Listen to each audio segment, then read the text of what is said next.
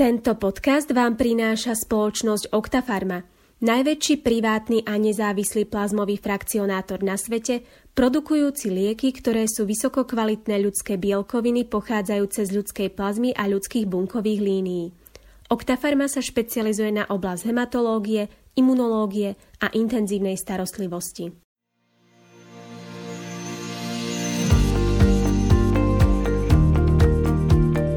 Už ste sa dostali do situácie, keď ste vedeli, že pre liečbu pacienta je na Slovensku registrovaný moderný liek, no je bez úhrady zdravotnej poisťovne? Súčasne ste však vedeli, že poisťovňa zaplatí za zastaranú liečbu, respektíve za liečbu, ktorá je off-label? Čo ste v takom prípade ako lekár urobili? Išli ste hradenou cestou? Vedel pacient o tom, že môže dostať modernú liečbu, no musí si za ňu zaplatiť? Predstavte si, že vám pacient po niekoľkých mesiacoch zaklope na dvere a bude sa stiažovať, že ste ho obrali o šancu na vyliečenie, pretože ste ho neinformovali o dostupnej nehradenej liečbe, ktorú by si však bol schopný s pomocou príbuzných zaplatiť. Je potrebné pacienta poučiť aj o nehradenom lieku, ak je jeho použitie indikované na dané ochorenie? Lekári sú zo strany zdravotných poisťovní tak povediať cepovaní, aby dodržiavali preskripčné a indikačné obmedzenia. V opačnom prípade im hrozí pokuta. Povieme si, prečo je dôležité rozlišovať úhradovú rovinu od roviny postupu Lege Artis. Ak vás táto téma zaujíma, vypočujte si náš podcast. S Ivanom Humeníkom z advokátskej kancelárie H&H Partners sme debatovali o tom, akých pár bodov by mal lekár dodržať, aby sa nedostal kvôli úhradovým obmedzeniam do problémov. Vítajte pri počúvaní.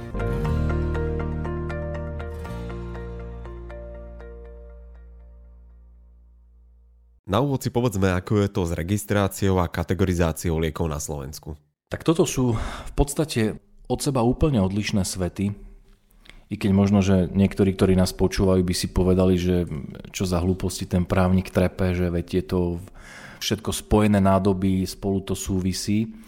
Ale z takého čisto sterilného právneho hľadiska sú to konania, ktoré sú od seba nezávislé. I keď musím priznať, že v prípade kategorizačného konania tak toto čiastočne je závislo od toho, že daný liek, ktorý má byť kategorizovaný, to znamená, že tam, kde dal držiteľ registrácie lieku žiadosť o zaradenie do zoznamu, tak tam sa už predpokladá, že tento liek musí byť registrovaný. Takže určitá súvislosť medzi týmito konaniami je, medzi týmito rozhodnutiami, ale každé z nich znamená niečo úplne iné. Čo konkrétne to znamená? Registrácia je v podstate podkladom na to, aby sme mohli liek používať na Slovensku. To je dôležitý atribút. To znamená, ako náhle zákon o liekoch stanovuje také základné pravidlo, že používať môžeme len lieky, ktoré sú registrované v súlade s ich registráciou, tak z toho vyplýva, že naozaj to, čo sa podáva v nemocniciach,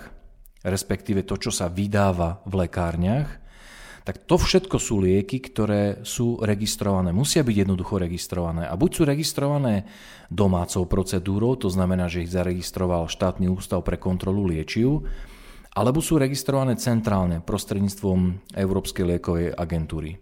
No a tá druhá vec, som ti teraz skočil do otázky, že čo je kategorizácia, tak to už je vlastne konanie, v ktorom ministerstvo zdravotníctva rozhoduje o tom, či registrovaný liek v zmysle toho, že o to požiadal držiteľ registrácie tohto lieku, bude uhrádzaný z verejného zdravotného poistenia. Takže ja si to akože veľmi simplicitne predstavujem ako také dve množiny. Prvá veľká množina je množina liekov, ktoré sú registrované. To znamená lieky, ktoré môžeme v súlade s ich súhrnom charakteristických vlastností používať pri liečbe pacienta a vo vnútri tej veľkej množiny sa vlastne nachádza menšia množina, alebo možno, že ona by vlastne teoreticky mohla byť tak veľká ako tá množina registrovaných liekov, ale ona je zvyčajne menšia.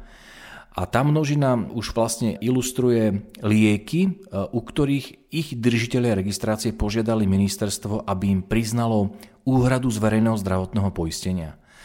A to sú vlastne dve také veľké rozdiely medzi tou rovinou registrácie, medzi vlastne tou témou, že registrované lieky a medzi témou kategorizácie. To znamená, že to sú lieky, pri ktorých ministerstvo rozhodovalo o tom, v akom rozsahu budú hradené z verejného zdravotného poistenia. To sú tie právnické sterility a teraz prejdeme do praxe. Spoločnosť má stále povedomí v hlave to, že za lieky a za ošetrenie u lekára sa nemá platiť, že majú nárok na bezplatnú zdravotnú starostlivosť. Ako to je? No ja si myslím, že si, to, že si to, tak by som povedal, že osvetlil veľmi verne, že naozaj pacienti na Slovensku stále ešte ako keby máme v sebe taký predpoklad, že to, že ja idem k lekárovi, to, že ja idem e, do lekárne vybrať si predpísané lieky alebo pomôcky, že ono ako keby to malo byť, že to naozaj stojí len toľko, koľko doplácam. Už keby som to tak ako, že dobre, už to nie je úplne že zdarma, alebo respektíve skutočne tie doplatky nám rastú v mnohých prípadoch, ale my stále ešte vnímame ten rozmer tej ceny vo výške toho doplatku, ktorý nám lekáreň vyučtuje pri tom, ako nám liek vydáva. A súčasne u lekára je to úplne že evidentné, že tam málo kedy platíme. Stále aj pri veľkých zákrokoch v rámci ústavnej zdravotnej starostlivosti málo kedy doplácame, pričom to sú výkony, ktoré sú skutočne ako veľmi, veľmi drahé a hodnotné a majú vysokú cenu.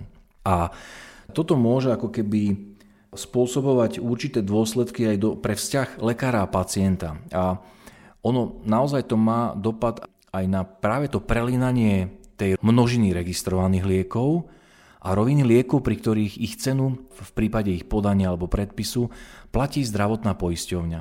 A ja častokrát vidím v praxi to, že lekár, ktorý predpisuje liečbu alebo sa rozhoduje, že akým spôsobom bude pacienta liečiť na základe toho, že aké teda zdravotné problémy e, pacient má, že ako keby automaticky sa mu ponúka ten scenár, ktorý využije ako prvý scenár farmakoliečby, ktorá je hradená z verejného zdravotného poistenia. No a ono to stále môže znieť tak nevinne. Hej. Ty si práve povedal, že dajme prejsť tú sterilitu a že poďme sa pozrieť, ako to vyzerá naozaj v tom svete, ktorý je okolo nás.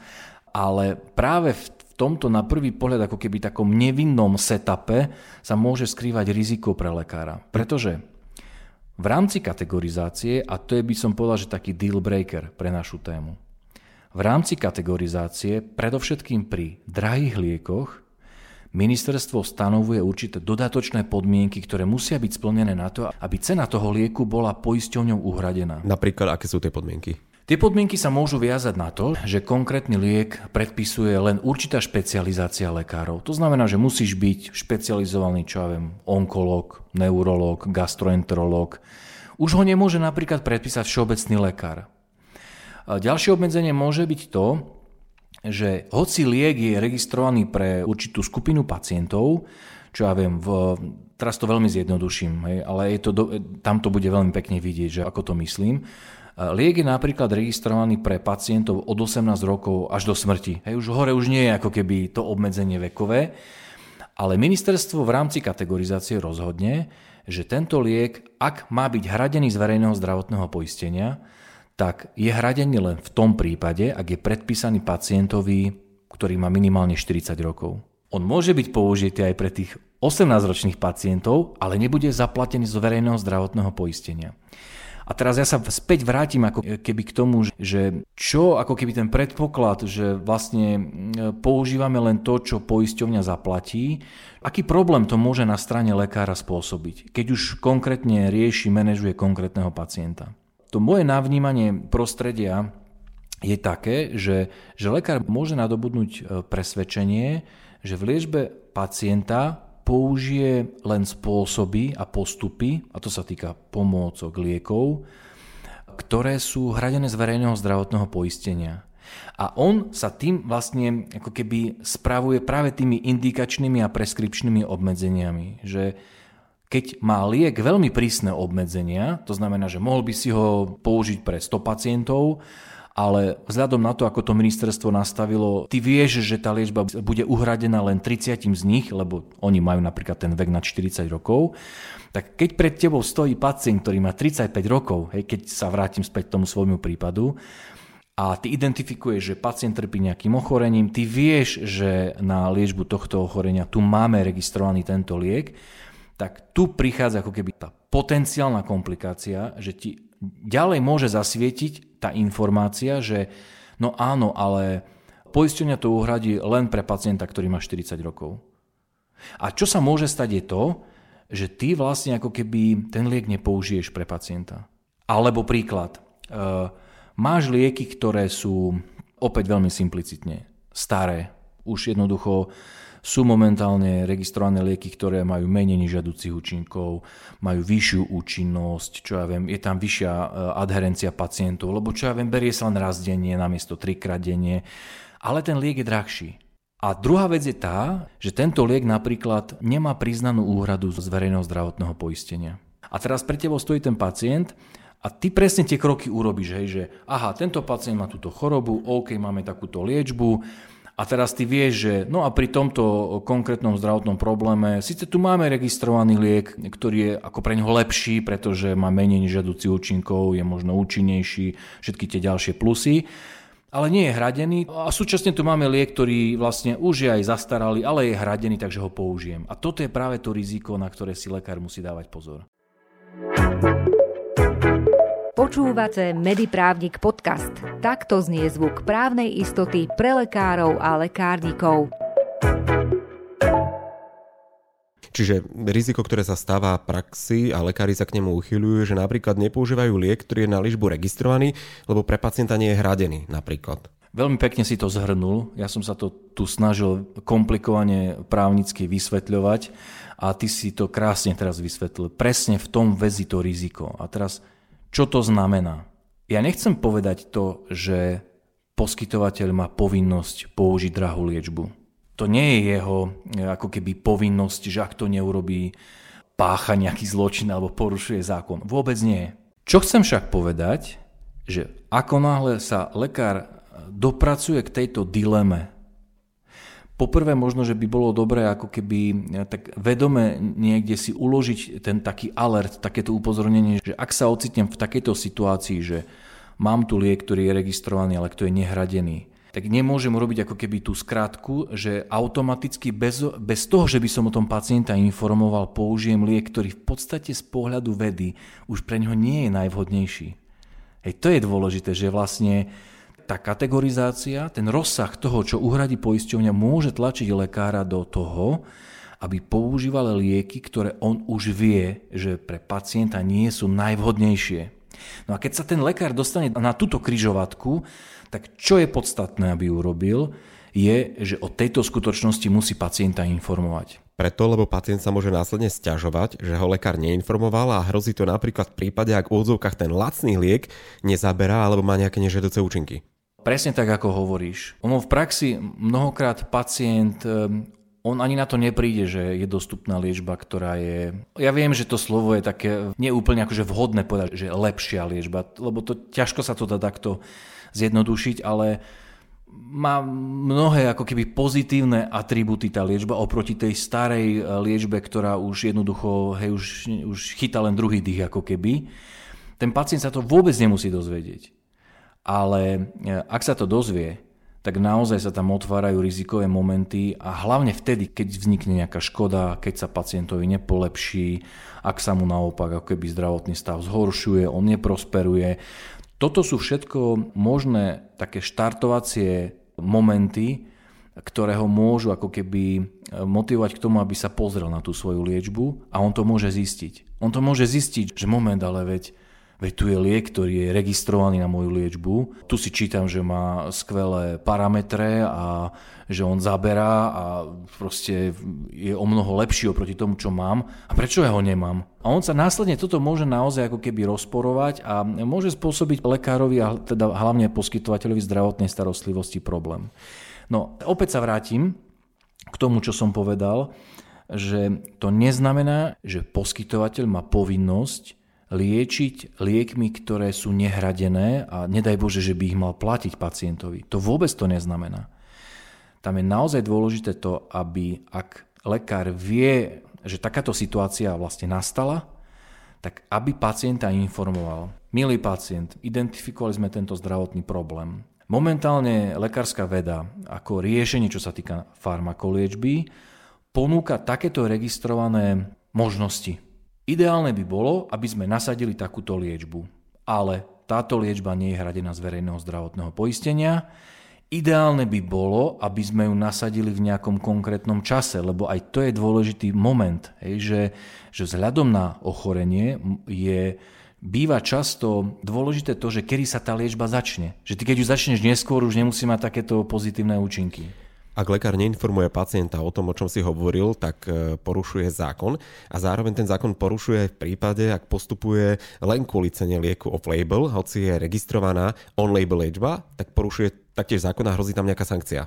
No to je ešte zase ďalšia komplikácia, to si môžeme tiež povedať. A áno, je to naozaj v podstate až tak jednoduché, ako si to povedal. Opäť sa vrátim k tomu. Povinnosťou lekára ani poskytovateľa nie je platiť za pacienta náklady. Dôležité je to, aby pacienta informoval, čo je ten správny postup, čo je to lege artis a súčasne mu dal na vedomie, že hlavne ak je tam nejaké časové okno, v ktorom sa správna, ako tá v úvodzovkách, moderná liečba má začať, aby ten pacient o tom vedel. Pacient, ak povie, že nemám na to peniaze, no tak proste to už sú obmedzenia na jeho strane. Žiaľ, e, ten poskytovateľ to nemá povinnosť nejakým spôsobom sanovať. Skutočne má povinnosť toho pacienta o tom informovať a dať mu túto správu.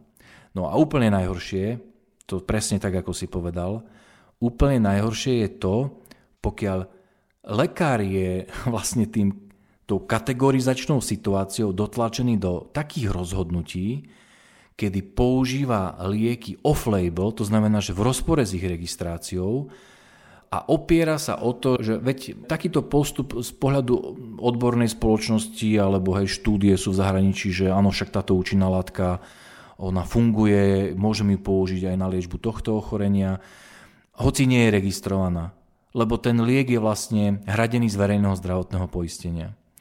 Tak toto žiaľ sa na Slovensku stáva. Akože ja tej logike rozumiem, ale je to vlastne konanie v rozpore so zákonom, ktoré sa môže lekárovi vypomstiť. Pretože tam sa tá situácia tak môže úplne že zamotať, že na konci dňa ten čierny Peter ostane v rukách lekára. Pretože toto je úplne že najhoršia možnosť. Keď sa o tom pacient dozvie, tak v podstate v jeho očiach vieš, čo to znamená, že vy ma liečite experimentálnym liekom? To si ako dovolujete? To až tak ďaleko môže dospieť, vieš, lebo ten pacient vlastne sa na teba pozera, že moment, moment, ale veď, veď ten liek, on nie je registrovaný na to, na čo mi ho dávate. To znamená, že tam môže byť naozaj ako aj takéto reputačné a etické riziko vo vzťahu pacienta-lekára. Druhá vec. Liek, ak je kategorizovaný, tak jemu je úhrada priznaná vo vzťahu k určitým indikáciám. To znamená, že ty keď ho použiješ nejako iné, vieš, že ty to aj nejako musíš zapísať do tej zdravotnej dokumentácie. Ako to zapíšeš, aby to poisťovňa považovala za správny postup v liečbe, že tam je zrazu množstvo takých veľmi komplikovaných a rizikových momentov, ktoré skutočne oni na konci dňa môžu padnúť na plecia lekára. Teraz prejdeme k záveru a k tomu zhrnutiu, že aké sú tvoje rady a odporúčania pre lekárov, na čo by si mali dávať pozor pri predpisovaní liekov. Prvá dôležitá vec je, ináč ona je veľmi ťažká, ako keby na takéto dennodenné uvedomenie si, hlavne v špecializáciách, ktoré sú práve vystavené e, takým tým výzvam, že staré kategorizované lieky versus nové, účinnejšie, bezpečnejšie, ale drahé napríklad a nehradené. Tak to je ťažké si to ako keby tak v hlave spracovať, ale prvá vec je, nespájajme si rovinu toho, čo sú registrované lieky, ktoré môžem ja použiť v liečbe, s rovinou, že kto to zaplatí. To sú dve od seba oddelené roviny. To znamená, že pokiaľ ja u pacienta identifikujem zdravotný problém a ja viem, že na, na liečbu tohto problému máme na Slovensku registrovanú liečbu, tak a keď je nehradená, tak to neznamená, že ja automaticky siahnem po menej prospešnej ale hradenej liečbe.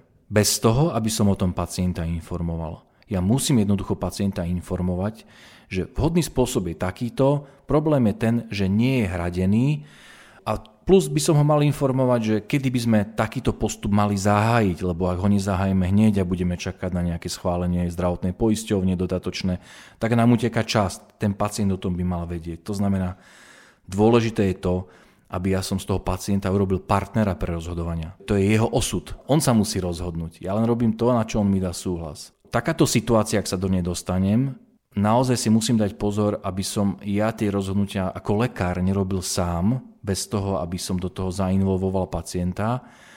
A určite sa treba vyhnúť tým situáciám, že volím si neregistrovaný spôsob Hoci, dajme tomu, v rámci odbornej verejnosti sú debaty o tom, že áno, tá účinná látka zaberá aj na tieto komplikácie, ak ten liek nie je registrovaný na dané použitie, alebo ak napríklad na jeho použitie týmto spôsobom ministerstvo nevydalo špeciálne povolenie, tak ja ho vlastne takýmto spôsobom použiť nemôžem. Dobre ste si naladili. Zrozumiteľné právne rady pre každého lekára a lekárnika. Mediprávnik podcast. Lekári by nemali zabudnúť ani na záznam zdravotnej dokumentácii.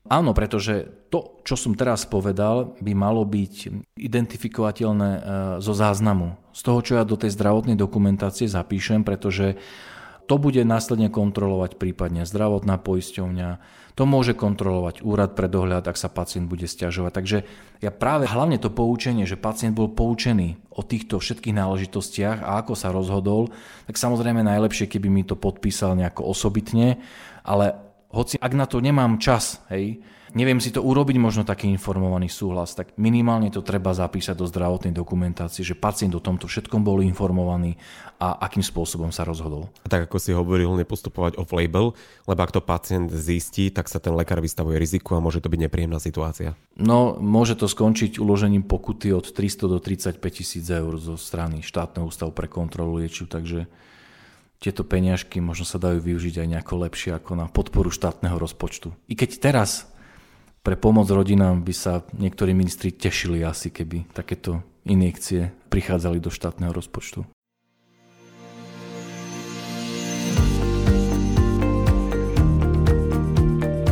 V dnešnom podcaste sme s advokátom hovorili o použití nehradeného lieku, ak je jeho použitie indikované. Dozvedeli ste sa, ako je to na Slovensku, čo sa týka registrácie a kategorizácie liekov. Hovorili sme tiež o tom, že ak lekár postupuje len kvôli cene lieku off-label, hoci je registrovaná on-label liečba, tak porušuje zákon. Je preto potrebné, aby ste ako lekár poučili pacienta, že na jeho ochorenie existuje liek, ktorý máte v zmysle legártis použiť, hoci nie je hradený zo zdravotného poistenia. Ak chcete mať prehľad v oblasti medicínskeho práva, počúvajte naše podcasty prostredníctvom platformiem Podbean, Spotify, Google Podcast, Apple Podcast alebo YouTube kanála Mediprávnik Podcast prípade, že máte pre nás tému, ktorej by sme sa mali venovať, pošlite nám ju na adresu podcast.mediprávnik.sk. Majte sa krásne.